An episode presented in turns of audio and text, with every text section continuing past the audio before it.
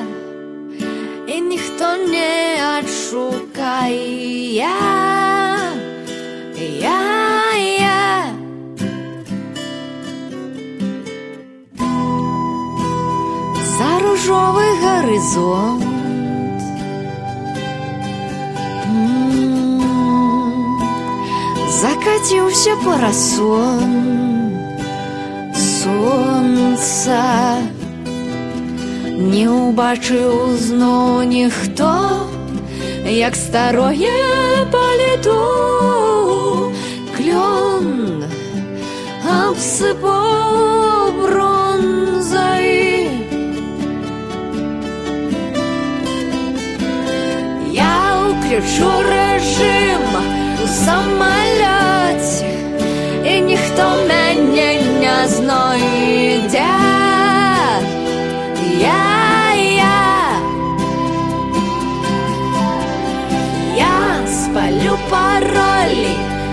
Wi-Fi.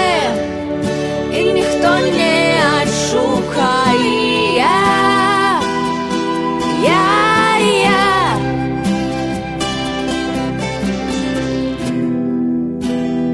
У старым пакоі двое.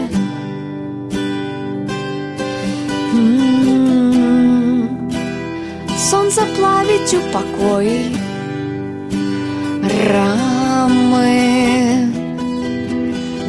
Не ўбачыў зноў ніхто як на сценцы залатой раз квітнелі пальмы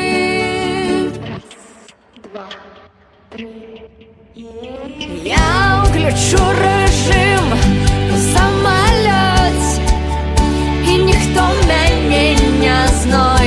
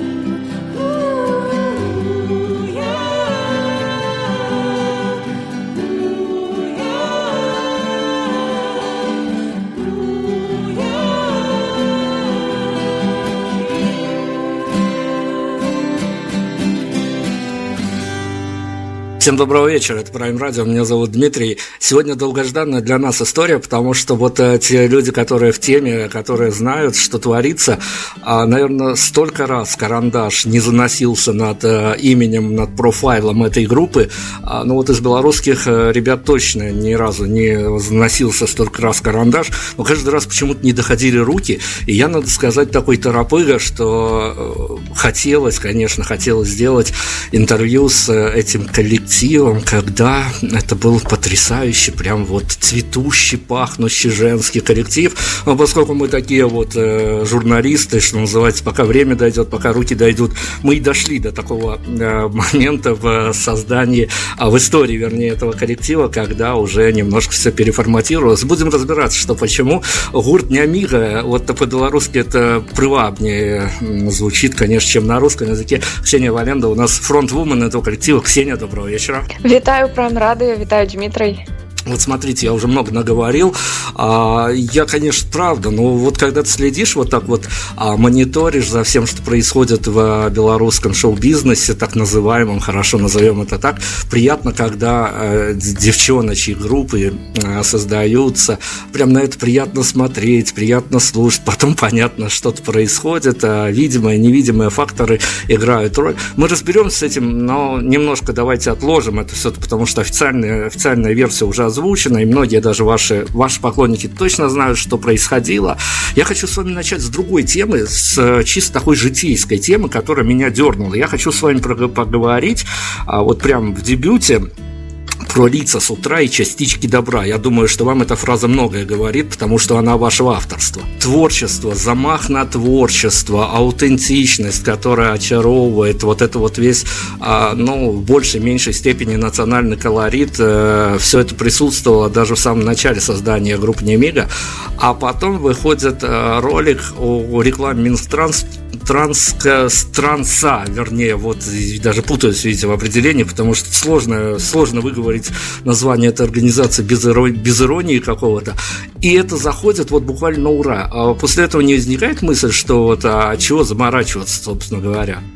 А, так сапраўды я згодна што вось такія ролікі якія створаны як нейкі жарт можна сказаць по прыколу яны знаходзяць можна сказаць так больш прыхільнікаў тому что ну вы напэўна згодны са мной што людзі заходзяць у інтэрнэт каб ну каб адпачыць каб паглядзець нешта смешнае восьось таму у гэта таксама было знята просто так на жарт.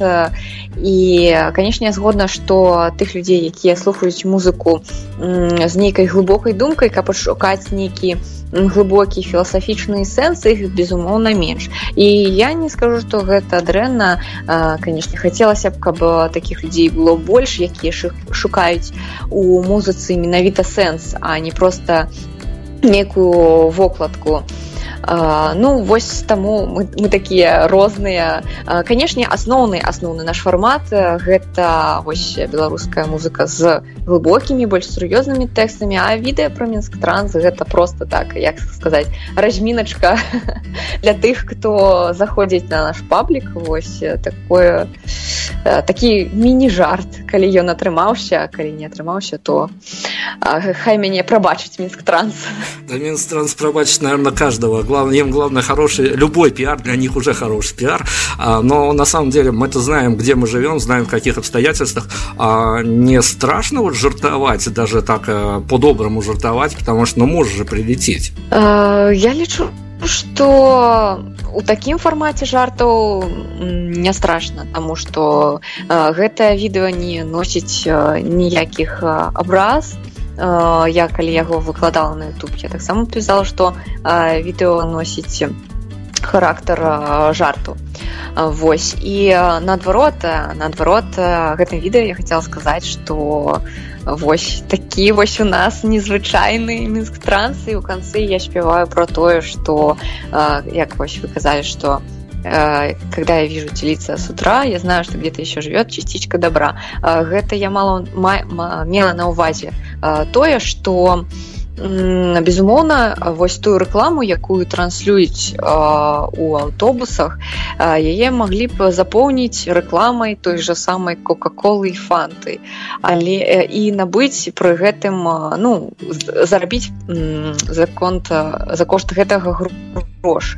Але мінск транс выпускае вось такую сацыяльную рэкламу якая ўсё ж такі мэта якой навучыць нечаму там не шкодзіць у транспарце там по правілах руху карыстацца транспартам і мне здаецца што гэта добра сацыяльная рэклама павінна быць канешне можа не на такім напалову аматарскім узроўні як яна знята але яна павінна існаваць Хорошо, мы вот видите, вплелась уже гражданская позиция. Ксения у нас. Ну давайте, хорошо, давайте тогда на официалку какую-то съедем. Давайте о расстройстве, о дне сегодняшнем. Сегодня э, группа Немига. Давайте персонально, кто сейчас причастен и кроется под этим брендом, потому что я, конечно, сейчас по ходу дела расстроюсь, потому что девчонок там поубавилось очень-очень сильно. Ну я растлумачу што так мы спачатку утвараліся як цалкам жаночы калектыў але гэта не было як нейкае правіла. Мы адкрытыя для эксперыменту мы адкрытыя для рознай музыкі і для розных музычных інструментаў. Таму у мы выступаем рознымі складамі. Часам у нас больш дзяўчын часам у нас больш хлопцаў. Яшчэ такая прычына што мы калі утваралі наш такі яшчэ цалкам жаночы гурт усе былі студэнткамі. А як вядома бывае часам цяжка сумяшчаць гурт музыку і навучанне тому что ты ніколі дакладна не, ну, не будзеш ведаць што цябе будзе патрабаваць той ці іншы настаўнік ва універсітэце. Таму ўсё ж такі тыя людзі, якія дайшлі з намі да сённяшняга дню яны дайшлі. хтосьці пайшоў іншым шляхам і мне здаецца, што гэта натуральна, што хтосьці ў нашым жыцці, адсейваецца хтосьці з кімсьці нам прыходзіцца развітацца можа потым зноў сустрэцца Таму э, зараз э, на сённяшні дзень э, у нашым гурце э, я гэта вакал і акустычная гітара. Э, на бас-гітары грае э, савелій. Ён таксама нас записывае нашыя трэкі на студыі, робіць нам аранжыроўкі, таму ўсё, што вы можете пачуць у інтэрнэце, ўсё аўдыё гэта яго рук праца на перкусіі на барабанах у нас а, грае роман. Восьось ён у нашым гурце нядаўна і таксама з перкусіі мы ну так эксперыментуем спачатку у нас быў толькі кахон. А, гэта такая фанерная скрыня по якой руками стукаюць а, зараз яшчэ паціху так абрастаем розныя перкусіённай штукай там талеркі гэтак далей. Потым што яшчэ яшчэ на скрыпцы з намі грае паліна але таксама яна больш як запрошаны музыкант як зараз модна казаць сесіёншчык. Восьось і на флейце з намі грае альбо вера з мінулага складу. Гэта яна грае на блок флейсе такі народны інструмент.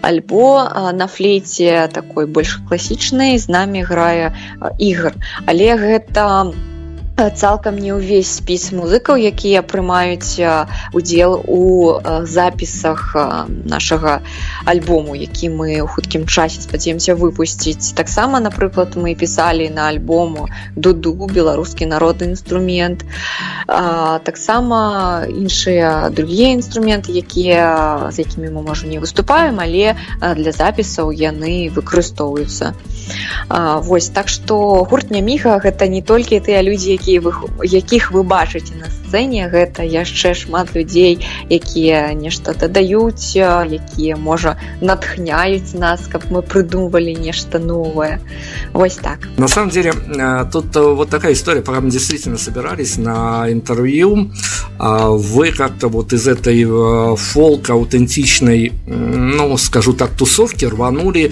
Опять-таки это наша оценочная оценочное суждение. Мы сейчас судим как родички, как некие, э, некими медиа категориями, но, по крайней мере, последняя ваша работа нам показалось, что вы рванули в некий мейнстрим и вполне себе стали понятными людям, которые, в общем-то, ну вот к этой э, фолк к фолк-стилистике особого отношения не то что не имеют, но даже в ней слабо разбираются. А, слушайте, это вот э, такое рвение мейнстрима, рвение стать э, куда более понятным. Это потому что кушать хочется? Насамрэч не. А, мы э, не выступаем и не пишем песни з мэтай зарабіць грошай. А, справа ў тым, што я як аўтар музыкі мяне таксама натхняе розная музыка, як попса больш так і больш нешта фолкавае як і нешта больш рокавае. І ў залежнасці ад гэтага і канешне ў залежнасці ад настрою які я перажываю той ці іншы момант жыцця з'яўляецца розныя кампазіцыі напрыклад песня нашая папраць кветка яна такая з больш народнымі матывамі а кампазіцыя рэжым у самалёце адна з апошніх наших сінглаў які мы выпусцілі гэта ўжо нешта такое больш як сказаць ну прыпапсоўленае ці што але гэта не імкненне быць падобным на некага хто зараз у модзе. Гэта просто той настрой які ў момант напісання кампазіцыі ішоў з глыбіні душы. На наших глазах творилась история с ну тоже достаточно интересно начинающими ребятами. Нави бенд которые докатились до евровидения съездили туда достаточно успешно и закончили. Ну в общем-то они они конечно не закончили. Понятно что они развиваются, на данный момент они выглядят счастливыми и унылыми. Как вам кажется, а, группа Немига, понимая, в каких а, рамках они существуют, вот э, по большому счету сложно куда-то перешагнуть белорусский шоу-бизнес, как бы это абстрактно не звучало, но я, слава богу, интервьюировал за несколько лет э, ну, практически всех белорусских топовых музыкантов, и у всех одна и та же проблема, я ее даже озвучивать не буду, все прекрасно ее знают. А скатиться в некую массовость, которая позволит вам а, ездить по городам и селам, а, ну и изредка давать какие-то аншлаговые солдаунтные концерты в минских клубах, и вот, наверное, это все на данный момент, или я ошибаюсь и перегибаю, у вас какое-то свое мнение на этот счет? Безумоўна, я згодна з вашай думкай. Я таксама гэта пачала заўважаць за сабой, што калі ты толькі ствараеш гурт, табе здаецца вось я там кампазітара, у мяне ёсць нейкі свой погляд на музыку. Я буду пісаць песні нейкага жанру і мяне пачнуць слухаць, мяне пачнуць запрашаць. Але потым, калі ты пачынаеш усё больш варыцца ў гэтай кухні, ты пачынаеш заўважаць, што вось напрыклад там вось гэтых запрашаюць часцей а яны можа гучаць больш пасрэдна і у цябе перад табой такі я згодна што цяжкі выбор ці ты будзеш ствараць песні такой масавай культуры ці ты ўсё ж такі будзеш развіваць вось той свой напрамак якім ты можа робіць цябе больш унікальным але безумоўна ты набываеш менш слухачоў. І я лічу што гэта безумоўна выбор кожнага гурта свой. Масавая музыка яна таксама павінна быць павінна існаваць таму што я таксама слухаю кампазіцыі як фон але часам мне хочацца паслухаць нешта чтобы перавярнула маі думкі маю душу як кажуць на знанку і для гэтага ўсё ж такі існуе іншая музыка менш масавая але яна ёсць. Вось што тычыцца нас ўсё ж такі трэба шукаць тую залатую сярэдзіну якая не, ну яна адразу не бачна дзе ж тая залатая сярэдзіна не скаціцца ў папсу і пры гэтым уносіць унесці нешта новае ў музыку і вось мы шукаем сябе. Мы заўсёды уважліва слухаем вось той фідбэк тое што нам кажуць людзі пасля канцэртаў што ім зайшло што не зайшло. І што цікава тыя песні якія мне на першы погляд казалі што яны ну можа не зойдуць. Таму што напрыклад кампазіцыя такая запаволеная філасафічная сумная. Ну здаецца людзям слухаць музыку для нештага больш такого узрушанага вясёлага а наадварот людзі кажуць а мне вось менавіта гэтая кампазіцыя спадабалася гэта я напрыклад пра кампазіцыю страла зараз кажу. Таму ўсё ж такі мы плануем ісці можна так сказаць на вобмацак Таму што у нас няма пакуль што прадюсера мы такія вольныя птушкі і мы пакуль самі сабе дыктуем якога якога фармату музыку нам ствараць. Другі альбом які мы плануем выпусціць пасля першага. Першы альбом у нас ужо дапісваецца спадзеемся ў хуткім часы выйдзе. Ён плануецца такі больш рокавы по настрою гэта будзе больш песні на больш сур'ёзную тэматыку. Таму вось мы так для сябе вызначаем нейкі план на на бліжэйшую пяцігодку. Але безумоўна гэта не той план што ствараць кампазіцыі якія вось такія пасрэдныя але пры гэтым яны будуць гучаць. Канешне шкада шкада калі ты ўключаеш у радыё а там звучаць а там гучаць зусім пасрэдныя кампазіцыі ад якіх хочацца пераключыць хвалю. Але мне здаецца заўсёды і заўсёды ўсё у упіраецца у пытанні грошай. І мы ведаем, што на радыё таксама за нейкія трэкі там плацяць, не плацяць, я, канечне, дакладна не ведаю, але ўсё ж такі мы імкнемся да таго, каб унесці свой уклад у развіццё, а не стаць мейнстрымом. Ну, мы про радио вот поговорим, так. про радио и про прочие медиа мы поговорим, но я хочу продолжить эту тему. Как раз таки вы хорошо на нее выехали, и вы на Белсате сказали о том, что вот с вами лично случается такая история, когда смотришь на артиста и просто вот ну не веришь, что вот он живой, что он настоящий, и я подкину вам дровишек, чтобы меня не осуждали, что я вас кидаю на амбразуру, а сам вот отмалчиваюсь. Я вот, э, если мы сейчас э, о наших родных белорусских реалиях будем говорить, и мне за это прилетало, я в открытую в интервью говорю, и с белорусским музыкантом говорю, что вот со мной такое же ощущение, и я даже считаю, что это какое-то всемирное зло, я вот так вот не верю тиме белорусских. Скажите, пожалуйста, с, э, если брать за точку отсчета белорусских музыкантов, с кем у вас случалась последний раз такая история, что вот смотрели и не верили? А, ну, я, конечно, не хочу называть э, конкретные имена. Давайте без имен, давай, давайте без имен, конечно. Э, не хочу пакрыўдзіць у першую чаргу фанатаў гэтых людзей, якія, можа, слухаюць і сапраўды ім падабаецца, таму што я кажуць, што на вкус і цвет товарища нет. Але мне здаецца, што існуе не першы год у Беларусі такая праблема, што на, на еўрабачанне, не кожны год такое адбываецца безумоўна абіраюць нейкіх музыкаў якія бяруцца з ніадкуду і также яна яны пасля еўрабачання знікаюць. І э, складаецца такое пытанне чаму не паслаць людзей якіх ну шмат хто ведае і якія больш харызматычныя. Таму што харызму ты нічым не падменіш. Ты не падменіш яе цудоўнай харэаграфіі якую табе паставіць там харэографы з прадюсерам харызма яна ў вачах.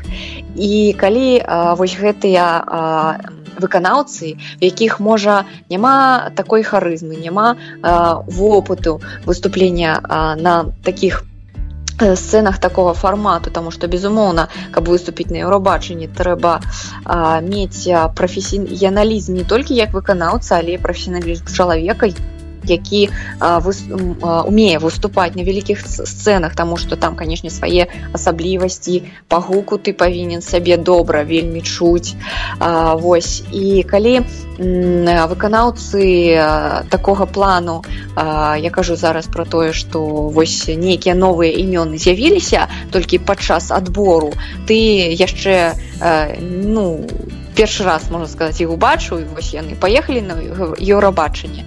І там на фоне а, іншых краін а, іншых можа больш прафесійных музыкантаў адразу бачана гэтая розніца. Гэтая розніца не адразу бачана на беларускім адборы тому что ты глядзіш і на же таксама на адборы розныя зусім розныя людзі. А, там з'яўляюцца. І адразу гэтая розніца не бачна але калі ты глядзіш фінал то заўсёды заўсёды можна заўважыць у каго вось гэтая энергетыка ідзе знутры а у каго гэта энергетыка гэта просто добра зладжаны нумар і хореаграфія. Можа тыя людзі я ж я не ведаю іх асабіста якія вось пра тых якія я кажу што іх энергетыка ідзе знутры. Можа гэта таксама у іх пастаўлена і гэта просто завучаны нумар так сказаць. Але ім ты неяк верыш больш Таму у музыцы я заўсёды цаню шчырасць.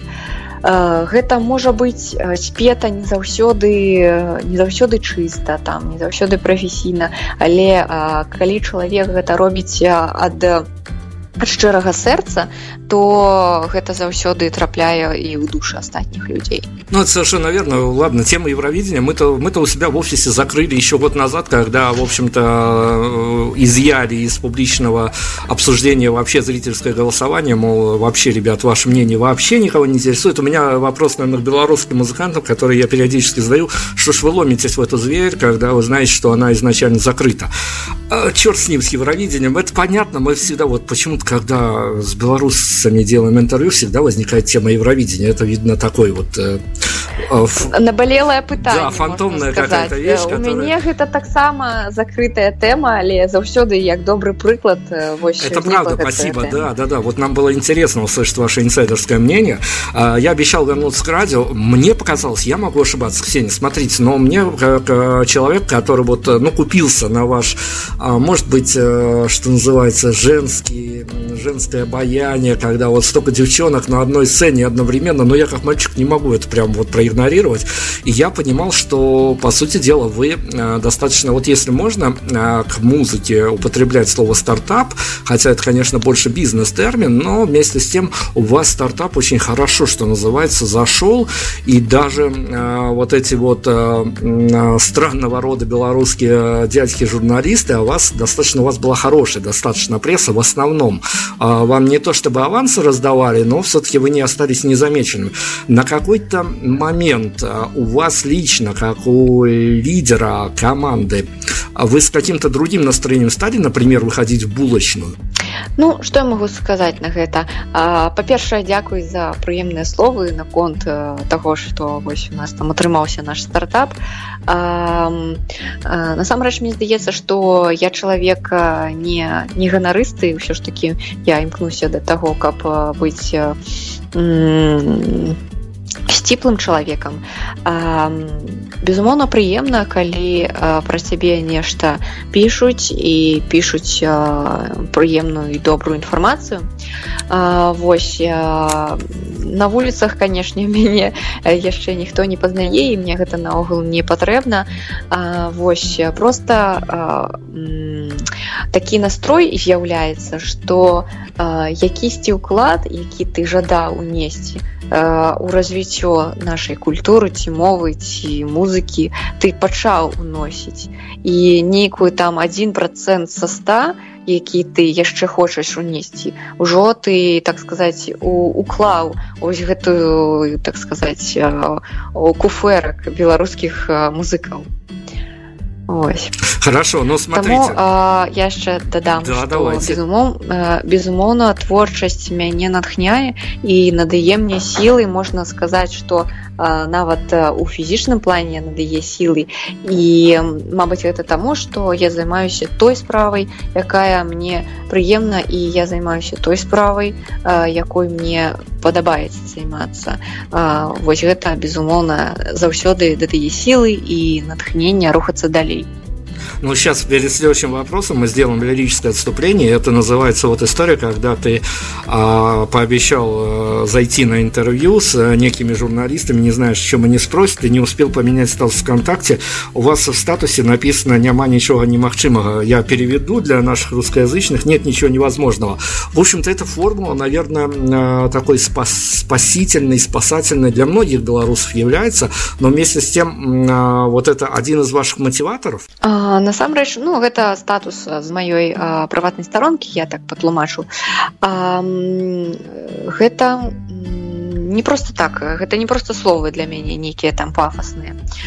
Таму что калі мне было менш год безумоўна у мяне была мара. Па-першае стварыць свой гурт па-другое пачаць выступаць па-трэцяе набываць усё новых і новых слухачоў якія б слухали якім бы падабалася Вось. І э, мне спачатку здавалася што не э, ну, чамусьці мне здавалася што такого ніколі не будзе таму што так толькі бывае ў казках. Вось і мне здавалася што гэта напэўна вельмі вельмі складана знайсці а, тых людзей а, якія б згадзіліся ствараць разам з табой вось гэтую музыку якім бы спадабаўся твой гэты фармат. Але ўсё ж такі з цягам часу калі ты ўжо нешта не, да нейкіх мэтаў прыйшоў ты разумееш што ўсё магчыма насамрэч хорошо давайте к жизненным вопросам что называется, к тем моментам, где это все можно проверить живьем. Вас а, в последнее время, ну, да, начинался у вас а, совсем уж Ох, я сегодня полистал, честно говоря, перед интервью ваши соцсети, и вашу личную, и э, суполку э, Гуртания Мира, и начиналось там, конечно, с достаточно таких Э, что называется, очень спорных локаций, но я об этом не буду. Сейчас вас можно заметить на разных абсолютно площадках от, э, что называется, уличных концертов, где вот натурально прям можно и какие-то денежки бросить музыкантам за а, тот праздник, который они дарят, даже если ты проходишь мимо, а, до каких-то таких, а, в хорошем смысле, шаманских, а, чуть ли не языческих фестивалей. Вы везде себя вот на данный момент с ребятами, я уж не знаю, но за ребят, конечно, вы не ответите, но вы себя достаточно комфортно ощущаете. Сейчас мы не будем это говорить, но вместе с тем мы имеем в виду, а, как э, нечто такое, о чем не принято говорить, но что в жизни музыканта занимает, от, отнимает немало нервов, что еще есть и проблемы и на саундчиках, и с организатором, и тому подобные вещи. Так, доброе питание, потому что, безумовно, на разных пляцоўках э, рознае гучанне ты сябе часам чуеш дрэнна часам чуеш добра але а, вось а, са свайго вопыту такого яшчэ не, не, не занадта вялікага яму сказаць што калі ты толькі пачынаеш табе здаецца ой гэта пляцоўка дрэнная гэта гукач дрэнны мяне дрэнна строю таму я так дрэнна гучаў не насамрэч гэта ўся праблема ў цябе таму што калі ты гучыш добра ты будзеш будзеш гучаць добра добра і я не ведаю там і ў туалеце справа ў тым что я згодна з тым что у нас в беларусі бракуе якасных пляцовак і прафесіяналаў гукачоў. Але ці заўсёды безумоўна яны і патрэбна з'яўляецца такое пытанне калі гэта можа не суперпрафесійны фестываль. Восьось таму ўсё ж таки хочацца пажадаць каб добрых людзей якія разумеюць што яны робяць за пультом. Было больш таму што у нас былі такія выпадкі не буду назваць іх канкрэтна калі гукач ну здаецца што ён хоча наадварот сапсаваць на выступленне не зрабіць яго прыгажэй Вось але хочу параіць усім музыкам усім тым хто пачынаюць ніколі не сварычыся на гукачоў тому што рыхтуйцеся да таго што яны заўсёды будуць дрэнныя. Просто патрабуйце ад сабе саміх максімальнай аддачы і у вас усё атрымаецца Ксения, я когда рыхтовался до нашей с вами беседы, я посмотрел, конечно, на фотоотчеты с недавнего вашего выступления в «Прости Господи». А вот сейчас для многих странно прозвучит, потому что нас слушать с разных стран. Место, есть такое место белорусское, называется Дудутки. Это такое культовое место для проведения всяких таких вот странных фестивалей. Я нашел по своим каналам людей, которые э, имеют отношение к этому фестивалю. Они мне рассказали, что вот достаточно действительно, поскольку там э, фолк мотива, вот все вот это вот дело. Э, я не совсем в теме, честно говоря, а, поэтому честно признаюсь, а, но они меня проконсультируют, что достаточно специфическая публика туда приезжает вплоть до всяких ролевиков и тому подобных а, людей со своим мировоззрением. У вас, как у барышни, попадая в различные роды формации, фестивалей и, э, в общем, сборных концертов. Ну, сборные концерты, был бы с ним. Вот, вот именно фестивальная такая open история. Не возникает ощущение страха какого-то когда вы выходите и не понимаете, чем ваш сет закончится? безумоўна розная публіка бывае на розных фестывалях але я скажу что беларуская публіка яна якая б яна не была у нас вельмі добрыя слухачы яны вельмі удзячныя ніколі яшчэ на маёй практыцы не было такого каб на канцэрце там у музыкантаў паляцелі памідоры ці там нешта іншае паляцела Вось таму што на, нават самых тых, хто гучыць можа так і зусім непрафесійна прымаюць добра заўсёды пляскуюць уладкі пасля выступленняў. І толькі мне здаецца, што наша публіка яна такая, яе цяжка разварушыць. Все ж такія беларусы яны такія трошки сарамлівыя. Яны вось слухаюць уважліва цябе але там прытанцоўваць пачаць гэта ўжо цяжкавата. Вось гэта можа толькі маё моя думка такая. А на фестывалі свята сонца мне вельмі спадабалася атмасфера ў мінулым годзе мы удзельнічалі на фестывалі наш грунвальд якая праходзіла ў той же самай лакацыі. Гэта музей народнай культуры і побыту дудуткі. Там яшчэ больш ралевікоў там просто склад такі тэрмаядерны і рыцары лучнікі і шотландская пехота і яшчэ там ёсць рэканструкцыя гэтых першабытных часоў. І розныя розныя там і монахі і каго толькі там няма. І гусары і усяго там шмат. Вось. І мне здаецца што гэта цудоўна што людзям вось гэта цікава вось гэта рэканструкцыя гэтая у выраблення касцюмаў вось таких строяў сярэднявечных тому что гэта безумоўна цяжка асабліва калі а, рыцары вырабляюць себе гэтыя вось латы калі яны а, сядлаюць коней з дзідамі Вось і гэтым насамрэч можна захапіцца тое што людзі гэтае практыкуюць. Я таксама страляла з лука зараз таксама страляю але трошки менш таму што ўжо часу не хапае. А, вось і удзельнічала ў такім фестывалі мінск старажытны у якасці лучніцы безумоўна гэта такі цікавы момант у тым плане што ты перамяшчаешься ў зусім іншую атмасферу і зусім нейкія іншыя думкі пачынаюць напаўняць твою галаву Вось і таму мне здаецца што ў сучасным 21 стагоддзі стагоддзі інтэрнэту і рэкламы часам калі людзей цягне вось нека пераваплаціцца у нейкі іншы строю нейкую іншую асобу таксама як касплееры ці робяць то у гэтым няма нічога дрэннага вось. На фестывалі свята сонца там атмасфера яшчэ больш паганская тому что свята паганска і там больш ідзе націск не на сярэднявечча а на часы яшчэ больш ранейшыя. Так як а, чым глыбей гісторыю ты менш сведкаў про тое як там апраналіся і якія рытуалы рабілі то там ужо зусім розны калейдаскоп і па строях і па адзенні карацей кажучы што калі вы жадаеце калі вы жадаеце паглыбіцца ў такую больш кананічную сярэднявечную атмасферу то прыязджайце на наш грунтвальд які будзе зусім хутка 20-21 ліпеня А калі вам падабаецца такая атмасфера больш магічная таямнічная то свята солнца для вас вот вы хорошо вывели нас на вот эту тему у нас это был один из ну что называется определяющих вопросов потому что мы с моими девчонками редакторами мы смотрели выступление ваш на вот этом вот свете солнца и понимали что в образе девушка в образе на сцене, ну вот она прям вот э, как задумано, вот так и воплощается. С другой стороны, на сайте вещателя Prime Radio сейчас висит ваш клип Э, про, ну вот последнее ваше видео, про то, что вот там есть гениальная фраза, поэтому мы хотели э, побыстрее сделать интервью, пока вы действительно не сожгли пароль от Wi-Fi, и все бы у нас не накрылось.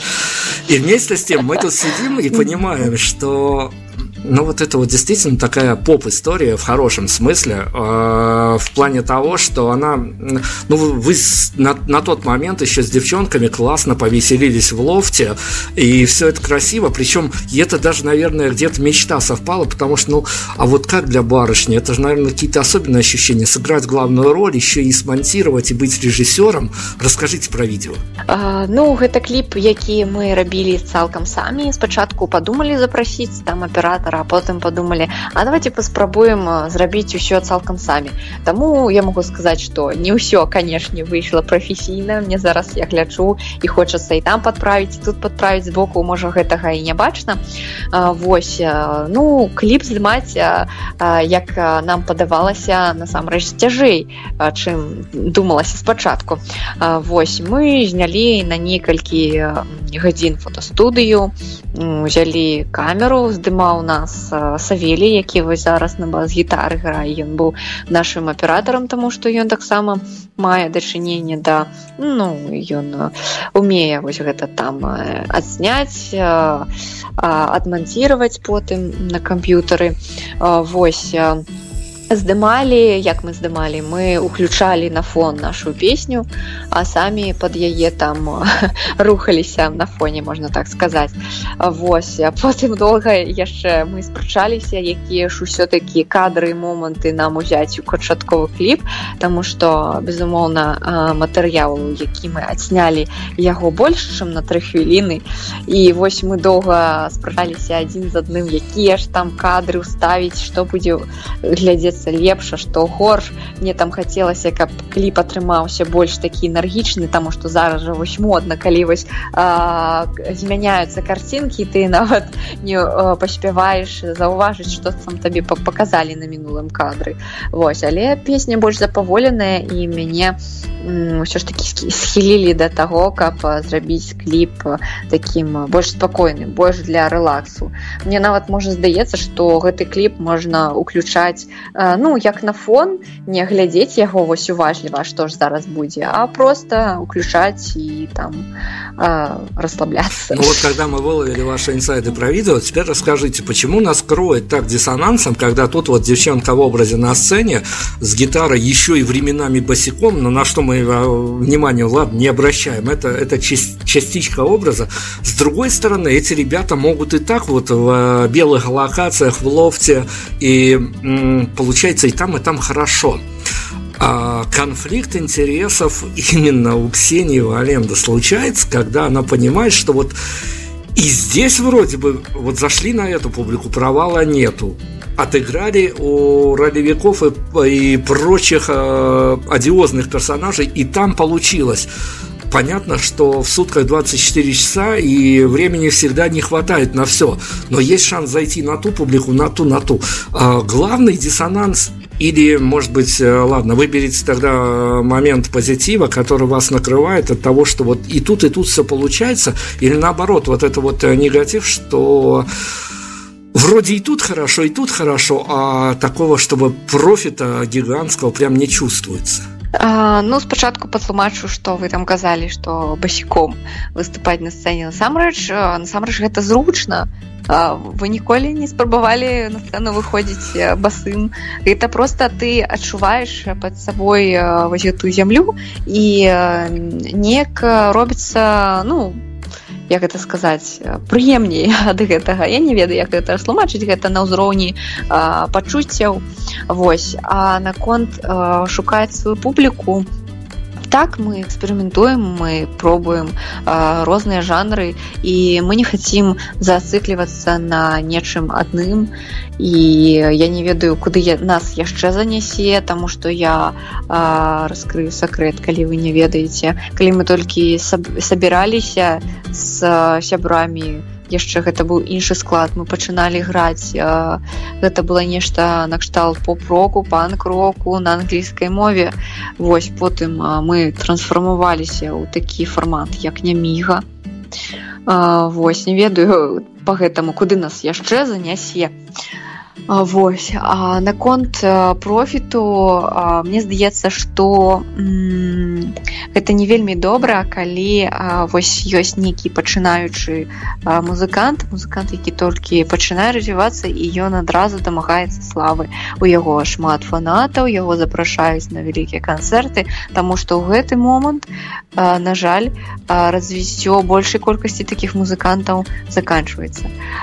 Калі ты развіваешься паступова а, так а, плаўна як сказаць ты паспяваеш вырасці ты паспяваеш усведаміць хто ты ў гэтым жыцці хто ты на сцэне да чаго цябе больш цягне ты паспяваеш напрацаваць больш якаснага матэрыялу Таму што ты Вось по свайму вопыту я разумею, што а, калі ты калі да цябе прыходзіць слава, то твой мозг расслабляецца і нішто больш а, не зробіць такі табе бачаюся пінок пад зад, Таму што ты расслаблены, ты ведаеш, што што б ты не прыдумаў, якую песню ты не, не напісаў, цябе будуць слухаць, таму што ты ў мейнстрыме так.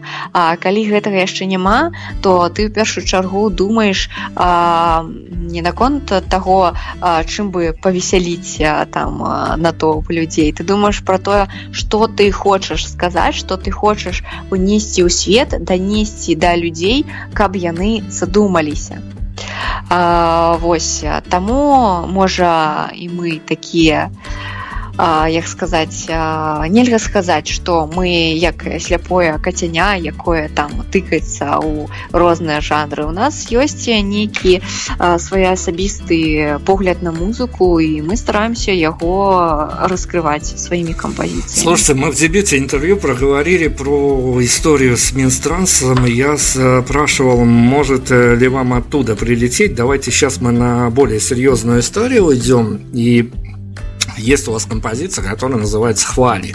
А, по-русски это «Волны», ну, это так, подстрочник, что называется.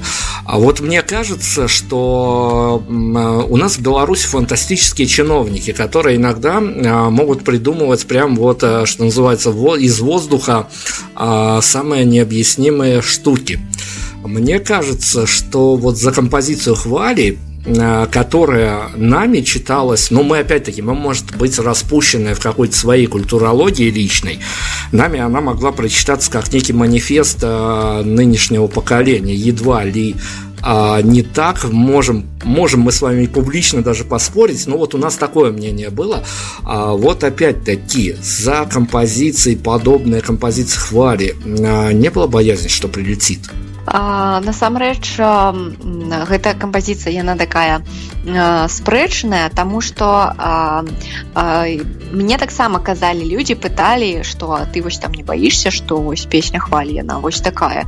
А я пытаю ну а что нормальная кампазіцыя яны мне пачынаюць тлумачыць сэнс маёй песні я разумею что вось нешта там про рэвалюцыю ці пра нешта яшчэ часам кажуць что песня хвалі гэта песня про рэвалюцыю але безумоўна хай людзі уяўляюць сабе тое што ім хочацца гэтай кампазіцыі. Але калі я яе стварала я закладывала туды зусім іншы сэнс. Я зараз растлумачу. Справа тым што ёсць такое меркаванне сярод навукоўцаў што вода яна запамінае інфармацыю. І вось мы там наколькі там на 70 процентаў складаемся з вады. І калі мы паміраем то пасля нас здаецца не застаецца нічога. Але пры гэтым мы становімся вось гэтай вадою якая вакол нас якая ідзе ў дажджу якая ў акіянах. І таму я раблю такі вынік што вода якая вакол нас яна адчувае нас таму што гэта таксама мы. Гэта такая даволі складаная думка для разумення. Гэта можа такі больш я ў філасофію глыбокую лезу. Дык вось і таму мне здаецца што вось тыя прыродныя катаклізмы якія з году ў год робяцца ўсё мацнейшымі ёсць такое назіранне. Гэта ад таго што вада яна адчувае вось гэтыя войны і канфлікты між людзей і адказвае гэтым на гэта. Таму у гэтай песні ёсць такія словы што але мы там зробім шторм потопім дом на ўзбярэжы гэта вось якраз такі я закладывала такі сэнс што вода сапраўдная вода яна адчувае настрой чалавека і можа адказаць на гэта. І потым такія слова але пакуль што мы спім пакуль мы просто чакаем што ўсё ж такі можа нешта адбыцца зусім нейкі катастрафічны катаклізм але пакуль яго няма мы можемм задумацца і нешта змяніць у сваім жыцці.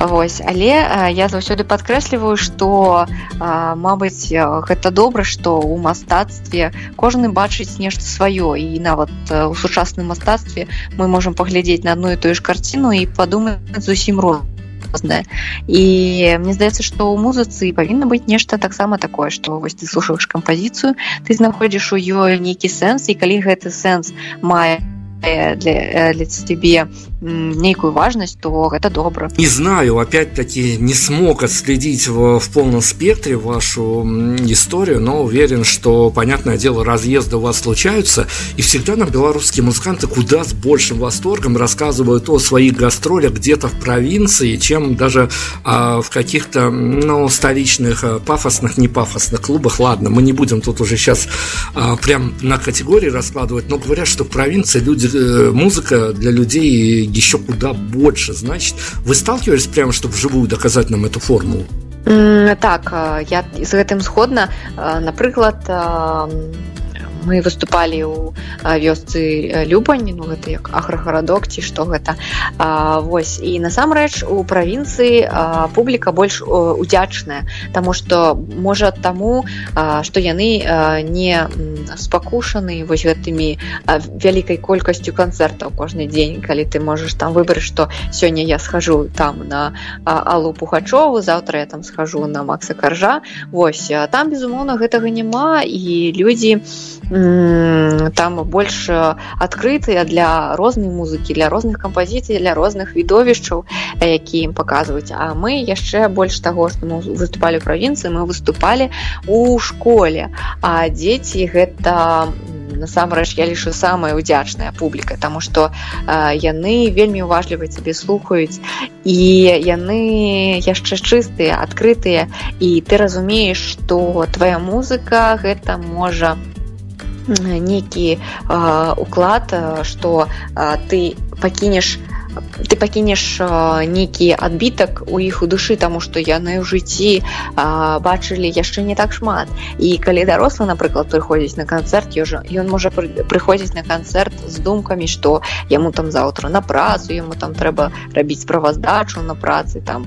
А дзіця яно яно як губка яны ўсю інфармацыю у сябе паглынае і таму дзеці яны вельмі уважліва слухаюць яны пасля канцэрту падходзяць яны пішуць у кантакце што там вы класныя нам спадабаліся. Яны шчырыя на лайкі і на каментары. Вось таму для іх заўсёды прыемна выступаць. Але безумоўна адзін мінус што дзеці хутка ўсё забываюць і хутка у іх мяняецца прыярытэты ў жыцці Таму што мы ўсё ж такі будзем спадзявацца што для тых дзяцей для якіх спявалі мы мы неяк ўсё ж такі запомнімся ім і можа можа яны пачнуць больш размаўляць по-беларуску ці можа яны пачнуць больш слушаць беларускую мову. Мы ўсё ж такі спадзяемся на гэта давайте коротким форумом перейдем если вам завтра пришлось писать я уж не знаю бизнес-план еще что-то какую сумму вы бы зарядили Сибири, вот э, пойдем по классике, группа из четырех человек в месяц, какая сумма необходима белорусскому коллективу, чтобы, ну, достаточно комфортно себя чувствовать? Коли не працавать больше нигде? Только да, конечно, мы сейчас только о музыке, да. Мне здаецца я не магу дакладна сказаць таму што усіх по-рознаму хтосьці можа зняць кліп за тры копейкі ён зойдзе гледачам хтосьці у каго вобраз такі больш складаны ён патраціцца больш там і на касцюмы і на нейкі там свет гук Вось мы напрыклад так як нас записывае на студыі сам жа наш музыкант савелій мы не трацімся на запісы. Але на гэта таксама уходзіць шмат грошаў тому что запісацца трэба потым трэба звясціся зрабіць майстарынг дадаць нейкіх яшчэ замуляваных інструментаў. Таму дакладнай сумы мне здаецца не існуе. Яна можа вар'іравацца пачынаючы там я не ведаю узяўшы просто грошы на тое каб на ежу і піццё каб не памерці і заканчваючы там паднябеснымі сумамі калі нехта ўкладвае ў свой вобраз менавіта багацце. Таму што каб напісаць трек не, не патрэбна нічога патрэбен толькі музычны інструменты і натхненне Таму я не могу так вось назвать докладную сумму. Так, хорошо. Ну, при том, что мы сегодня говорим с дипломированным архитектором, я не понимаю, откуда столько вот дипломатизма в этой всей истории. Ну ладно, видимо, для меня это загадкой останется. Хорошо, давайте дальше. Опять-таки, я к вашим, наверное, каким-то инсайдерским эмоциональным полям буду внутренним оперировать. А и синглы выпущены, и клипы выпущены, и альбом пишется, и уже на второй альбом заготовки, как мы выяснили, готовы. А, расскажите, пожалуйста, вы э, примерно, вот если мы, у нас же, у нас же в Беларуси, но это не секрет ни для кого, что есть такие понятия, там, средняя численность, средняя зарплата, если мы будем э, где-то заходить на какую-то, э, на какое-то понятие, среднестатистическое ну вот это вот сложно, конечно, когда человеческий фактор вмешивается, но вы поняли, а, может быть, даже тут не что-то среднее, вы поняли, а, какие люди сегодня вот прям вот вчера они шли по улице, сегодня услышали группу Немига и прям придут и обязательно подпишутся на все ваши соцсети и останутся с вами. Вот э, что должно произойти с человеком, чем вы его зацепите, по вашему мнению? Нам здаецца, что наш слухач як вось я назіраю гэта па-першае ну сярэднестатыстычна зараз будзем браць. Гэта мужчына не ведаю чаму ці можа можа жанчыны нам нам больш саромецца пісаць гэта мужчына сярэдні год не падлетак а ўжо больш дарослы чалавек гэта будзе чалавек як гэта сказаць інтэлігентнага складу розуму. Гэта значыць што гэты чалавек будзе цікавіцца гэта будзе чалавек які цікавіцца гісторыяй як беларусій так і цалкам это чалавек які цікавіцца сучаснасцю. І ўсё ж такі гэта чалавек які для сябе задае нейкія філасофскія пытанні што ён у гэтым жыцці які ён. Вось мне здаецца што так. Можа гэта здаецца так таму што менавіта такія людзі нам часцей за ўсё там пішуць укантакце і падыходзяць знаёміцца пасля канцэртаў. Таму што я ведаю што нас слухаюць і там 12гадовыя дзяўчынкі. І але я хочу сказаць што мабыць яшчэ у одна важная рыса что гэта чалавек для якога не абыякова беларуская гісторыя і беларуская сучасная культура. Вось гэта я лічу важная рыса слухачоў нашага гурта. Ну давайте хорошо я продолжу эту историю буквально так экспрессом потому что я этот вопрос задавал э, ну что называется тоже видным игрокам на белорусском медийном рынке. Саши Гроховской из Байкрай э, певиц Полине я задавал вопрос, не получил, честно говоря, такого особо внятного ответа. Ну, у девчонок могли быть разные, что называется, а, по этому поводу мнения. Как вы считаете, это правда, когда, ну вот в воздухе прям висит, что есть у белорусов какие-то проблемы с культурным кодом? Гэта канешне складанае пытанне. Я таксама задавала яго самой сабе. І ведаеце што цяжка адказаць на гэтае пытанне калі ты ўсё жыццё жывеш у беларусі напрыклад. Таму што ты тады не заўважаеш вот гэтых адрознасцяў ад іншых краін. Таму што табе здаецца што вось людзі яны ўсе такія вось як ты бачыш іх кожны дзень яны ўсе аднолькавыя. І калі спыніся ранестатыстрычнага беларусы які нікуды не выязджаў надоўга жыць у іншыя краіны то ён і не адкажа чым жа беларусы адрозніваюцца ад іншых краін. Але мне ўсё ж таки здаецца что адрознасці маюцца. І я таксама яшчэ не так шмат вандравала тому что вандроўкі турыстычныя яны адрозніваюцца ад вандровак калі ты прыязджаеш на пастаяннае месца жыцця у іншыя краіны і мне здаецца безумоўна что у кожнай краіны ёсць ёсць своеасаблівы культурны код просто для нас заўсёды характэрна тое што мы э, заўсёды глядзім на за на захад на тое як развіваецца захад. Э, потым пераймаем іх тэхналогіі іх э, моду. Я не скажу что гэта дрэнна таму что тэхналогіі э, заходняй Еўропы яны сапраўды добрыя і якасныя. Э, але ўсё ж таки мне здаецца что э, трэба апапіраючыся на вось тое што зараз модна вырабляць нешта сваё. Нават вось вы закранули тэму што я архітэктар я таксама і ў плане архітэктуры заўважаю што сучасныя вось пабудовы якія будуюцца ў мінску гэта безумоўна тое што модна на захадзе. І хочацца каб ўсё ж таки мы нікуды не не азіраліся напрацоўвалі нешта сваё. І вось калі беларусы зразумеюць што не трэба цягаць там ідэі аднекуль за мяжой а трэба кансалідаваць іх унутры сваёй краіны то можа вось гэтае пытанне культурнага коду яно ну як это сказаць уменьшыцца Вось безумоўна мы маем рысы краін, якія мяжуюць з намі. там некаму здаецца, што можа Беларусь гэта амаль што Расія, толькі там мова іншая.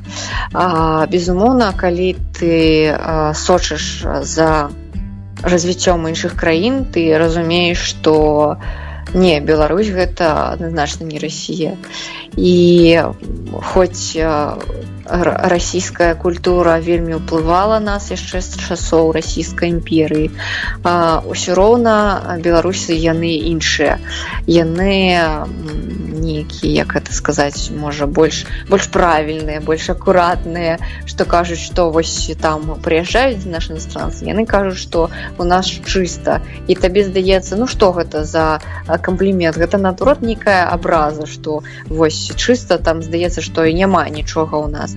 Але вось мабыць наш культурны год код наш культурны код ён нам заключаецца вось у гэтай чысціні. Тое што ўсё ж такі беларусы яны неяк больш схільныя да парадку. Ці можа гэта у нас такі рэжым зараз што нам здаецца што вось ўсё павінна рабіцца так як уладай замоўлена. Таму безумоўна на такое пытанне даць адназначны адказ што вось Беларусь гэта гэта там бусел валожка і зубар э, цяжка але я э, паўтаруся Мабыць вы там выражаце як вам трэба што э, калі мы пачнем больш ганарыцца сваім тым што прыдумляюць нашыя людзі а не пераймаць ідэі хоць яны і добрыя з-за мяжы тады мы зразумеем хто мы ёсць на самой справе Спасибо большое. Я прям вот заслушался, но четыре вопроса до конца интервью. Первый, короткий, не знаю, как будете отвечать, абсолютно вы вправе э, от развернутого ответа до вплоть до того, чтобы убежать э, от этого ответа на вопрос, почему вас так любят, привет сейчас передаю коллегам на радио столицы. Мне здаецца што адказ просты. Радыёсталіца гэта мабыць не адзіны але адзін з тых каналаў які насамрэч падтрымлівае беларускую сучасную музычную культуру. Я вельмі паважаю што ў іх ёсць праект веды наших на які могуць паслаць свае запісы любыя калектывы беларусы беларусі. І гэта сапраўды ганарова калі ты малады калектывы ты можаш можаш пачуць свае трэкі на радыё якія гучаць на всю краіну а, таму радыёсталіца любіць нас за тое что мы вось такія беларускія прекрасно три вопроса у нас осталось а, я понимаю что мы сейчас уйдем в какую-то не то что конспирологию но в какую-то теоретическую плоскость а, всем прекрасно понимаем где мы живем а, зачем мы живем может быть даже кто-то понимает а, но я в плане того что альбом запишется конечно и September. Будет релиз, и понятно, что мир не перевернется. Как вам кажется, давайте помечтаем, или, может быть, наоборот, в прозу впадем. С каким настроением Ксения проснется на следующий день после релиза альбома? А, насамрэч прачнуся я з тым же самым настроем, а настрой мой зменіцца тады, калі яго пачнуць слухаць, калі яго пачнуць каментраваць, калі яго спадзяюся пачнуць распаўсюджваць па радыё і між людзей. І безумоўна, што калі ты робіш нейкую справу калі ты вось кідаеш зярнятка ў зямлю ты радуешься калі яно пачынае ўзыходзіць і пачынае прыносіць плоды предпоследний вопрос, вопрос традиционный. Сейчас я не надеюсь, конечно, на такое эфемерное понятие, как девичья память. Я надеюсь, что все-таки какие-то, вот прямо здесь сейчас еще хранятся какие-то отголоски нашего интервью. Это вопрос такой презент, с одной стороны, нашей редакторской группе. С другой стороны, а, артисту мы тоже всегда даем некий профит. Прям вот почувствовать здесь сейчас у вас есть возможность сейчас пнуть ведущего и озвучить самый плохой вопрос, на который вам сегодня пришлось отвечать. Ну, на во что так сказать. А, я за все ты рада. Не-не-не, давайте, Ксения, мы по-честному, и... мы же тоже хотим исправляться. Мы потом просто вот э, в любой интерпретации этот вопрос просто изымем из э, своих каких-то э, подготовок интервью. Ну, вот просто вот э, мы же должны дарить эмоции мы сейчас на эмоциях живем. Ну вот, вот что-то вот просто вам, а, что называется, не зашло. А, ну, мабыць, мабыць, можа пытанне про тое, что вось мы такія укідаемся ў розныя жанры і таму у нас можна так сказаць няма такой колькасці прыхільнікаў але это пытанне цалкам мае мае права на жыццё і ну вось ну, я на яго адказала таму не могу назвать его дрянным. Хорошо, давайте тогда мы финальное, э, мы еще выберем, конечно, финальную композицию, под которой мы концептуально ударимся из-под интервью. Смотрите, финальный, финальный вопрос, он глобальный, и я не знаю, как получится на него ответить, но с другой стороны, ну, наверное, что это всех волнует, мы же должны а, что-то не только культурное нести, но и насущное. А, я сейчас а, дописываю художественную книжку, которая будет посвящена посвящена, ну, в какой-то степени белорусскому шоу-бизнесу, неважно, в общем-то, это контекст не важен, она по тексте своем имеет название романа «Белорусской мечте», и главное, э, главное, один из главных персонажей, а там, э, ну, скажем так, представитель белорусского шоу-бизнеса под э, псевдонимом Доброфеева, в котором каждый, кто хочет, может угадать э, вполне себе трендовую фигуру. Э, расскажите, пожалуйста, для вас, э, как для поющей девушки, которая, ну, какую-то часть жизни решила посвятить вот этому пространству искусства, какая она в вашем понимании белорусская мечта? Асэнсоўваючы гэтае пытанне пра сябе, я магу сказаць что беларуская мара для музыкаў менавіта гэта пачуць беларускую мову больш часцей чым яна гучыць зараз. Таму што безумоўна мова вельмі прыгожая і ну я не ведаю наколькі гэта праўда што юнеска я е вызначыла другой па прыгажосці пасля італьянскай сярод моваў. А, вось таму мара гэта безумоўна каб мова гэта толькі паказчык паказчык нашага стаўлення да сваёй культуры. І хочацца каб культура наша яна развівалася па сваёй плыні. Каб гэта было таксама як як з беларускім брэндам гэта было нешта што мы пераймаем ад іншых краін гэта было нешта сваё таму што калі вось напрыклад ты вандруеш табе іншыя краіны цікавы не тым што яны падобны на тваю яны наадварот цікавы табе тым чым яны не падобныя і ты ездзіш па краінах вось паглыбляешься ў іх атмасферу непадобную такую. І хочацца каб для беларусі таксама існавала такая свая атмасфера можа яна ў нас і ёсць просто я мала так вандрую далёка каб вяртацца і потым яе зноў адчуць гэту атмасферу беларускую дык вось да чаго я вяду атмасфера краіны яна безумоўна складаецца з культуры і з менталітэту і з мовы на якой размаўляе гэтая краіна. Таму для мяне беларуская мара каб беларусі усвядомілі што яны нічым не горшыя за астатнія нацыі таму што мне заўсёды здаецца што беларусам здаецца што вось яны горшыя за астатнія нацыі. Нас дзяцінства вучаць што Беларусь гэта маленькая краіна. Насамрэч это ніякая не маленькая краіна. У Еўропе ёсць занадта меншыя дзяржавы якія таксама маюць права на існаванне якія таксама добра развіваюцца у іх там усё ў парадку з эканомікай з культурай Вось і хочацца каб кожны беларусі сведаміў што шчасце яно не недзе там далёка за мяжой і што недзе лепш А вось тут горш і таму трэба з'язджаць А што трэба гэтае шчасце не ехаць за ім за мяжу а трэба гэтае шчасце рабіць сваімі рукамі на сваёй зямлі Мне нечего к этому добавить, на самом деле. Это такое программное послание. Спасибо большое за развернутый ответ. А нам осталось э, выбрать только финальную композицию. Как я уже говорил, лимит вопросов у нас на сегодня исчерпан. Мы, конечно, желаем вам удачи, потому что вы храбрая девушка. Вы вот, ну, совершили какой-то такой, может быть, локальный. Вот все в нашей стране считается почему-то локальным. Не знаю, тут сложно на категории раскладывать. Но вы совершили прорыв, вы нас на какой-то момент накрыли своей своими хвалями и дальше продолжили. Тем более вот теперь вот подарили нам такую возможность порассуждать о мейнстримовости с э, вашим последним видео. Мы понимаем, что вы будете двигаться известной только вам дорогой. Э, поэтому мы вам желаем, конечно, только удачи. Мы вам желаем хороших э, промоутеров, хороших журналистов, э, что тоже немаловажно.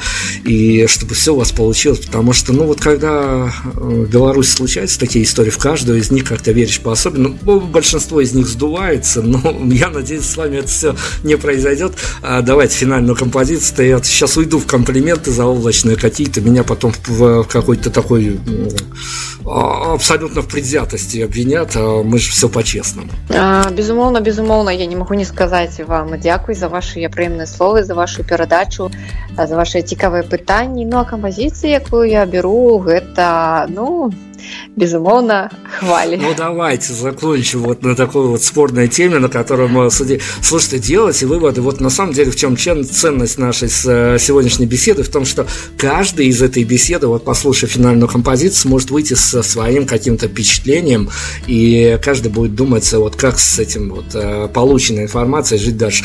Ксения Валенда а, группа не Мига Гурт не Мига э, я думаю что все обязательно у этого гурта будет хорошо потому что, ну, есть какое-то, есть какое-то внутреннее очарование. Ксения, спасибо огромное.